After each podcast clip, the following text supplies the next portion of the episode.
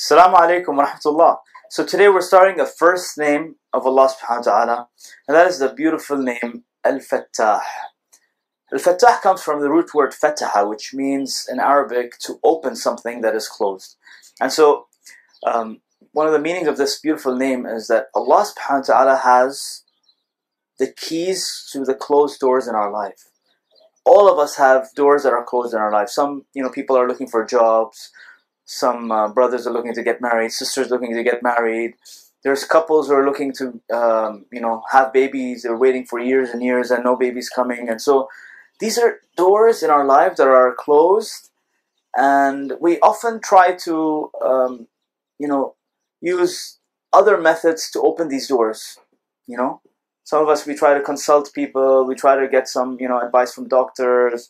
Uh, try to, you know, solve these problems ourselves. But guess what? Allah subhanahu wa ta'ala has given us this beautiful name, Al-Fattah, to call on to Him.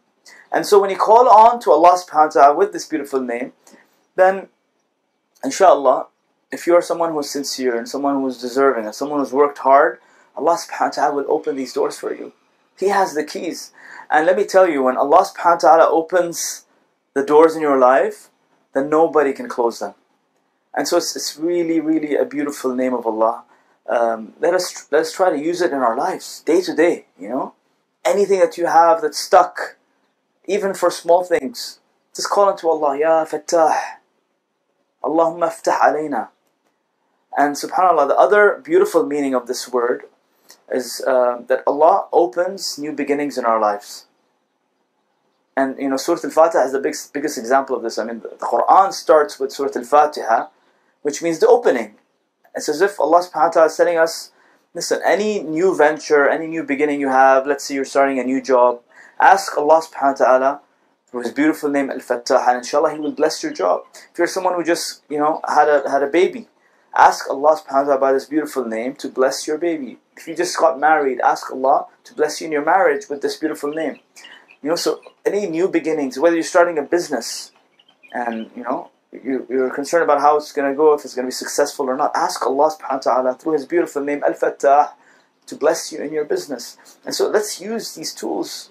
Wallahi, these are beautiful uh, tools that we have from Allah subhanahu wa ta'ala, beautiful gifts to call upon Allah subhanahu wa ta'ala through His name. And, you know, going to the Quran, there's a whole surah named Surah Al-Fath.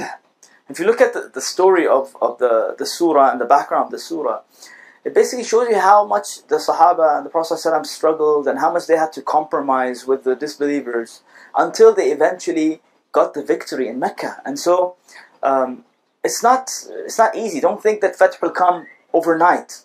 That's one of the sunan of Allah subhanahu That's one of the uh, laws of Allah subhanahu wa ta'ala where you know Fath comes at the right time. And so we have to while we use this beautiful name, we have to learn to be patient. We have to learn to be people who persevere, people who you know continuously struggle and ask, keep asking Allah, keep asking and insisting, Ya Allah, open the door, open the door for me, open the door for me. And wallahi, just like you know when a crying baby asks the parent over and over and over again for ice cream, just like my, my daughter does all the time, eventually we we basically uh, you know give up and we give them the ice cream, even if we know that it's going to hurt the, their throats or they're going to get sick or whatever you know, we have this soft spot for our kids when they start insisting and crying. And so ask Allah with this beautiful name and, you know, do it alone in your privacy. Um, you know, shed a few tears if you can, you know, for Allah's sake. And wallahi, Allah will, you know, inshallah, open the doors of your life. And um, like I said, when He opens the doors, nobody can, can uh, close them. Now, think about Hajar alayhi salam. You know, when she was stuck in the middle of the desert with no water for her baby, she basically wanted a sip of water for her baby, right? But when Allah subhanahu wa ta'ala opens His fath, then Allah gives us fathan mubina, like He says in Surah Al-Fath. Inna fatahna laka fathan mubina. So Hajar salam asked for a sip of water for her baby, and Allah gave her the well of Zamzam, subhanAllah, which until today and until, until the day of judgment will be running. So that's the, that's the law of Allah subhanahu wa ta'ala. When He gives, you know, like they say in Urdu, chappar parke de You know, He really gives you, you know, um, more than you ask for. And that's from the barakah of Allah subhanahu wa ta'ala. Also, uh, going to Sirah, uh, Surah uh, An-Nasr. You know, إِذَا جَاءَ نَصْرُ اللَّهِ وَالْفَتْحِ When did the Fath come? Fath, Fath came after 23 years of struggle, right? 23 years of struggle. And by the way, the Sahaba, you know, uh, we know from Sirah that their numbers were, you know, very few, like 300 during Badr and Uhud. It went up to a thousand during the battle of uh, Al-Ahzab, Khandaq. And then when the Fath came, the scholars of Sirah say that the numbers were in the tens of thousands. And so when the Fath of Allah comes, yes, it takes time, but when it comes, it really comes. Now, last point. How do we live by this beautiful name? Remember I told you in the beginning that you know we're not just going to know the names of Allah, we're going to try to explore how to live by these names in our lives.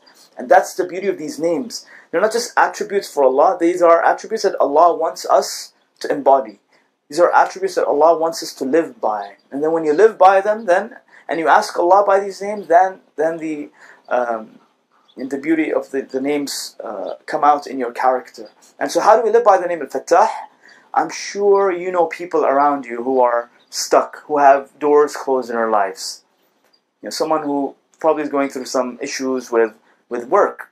If you have the keys, if you are able to help them, if you are able to, you know, in some way solve their problem, be that key that will open the door that is stuck in their lives. You be the key for others. Be the one who's helping others in need.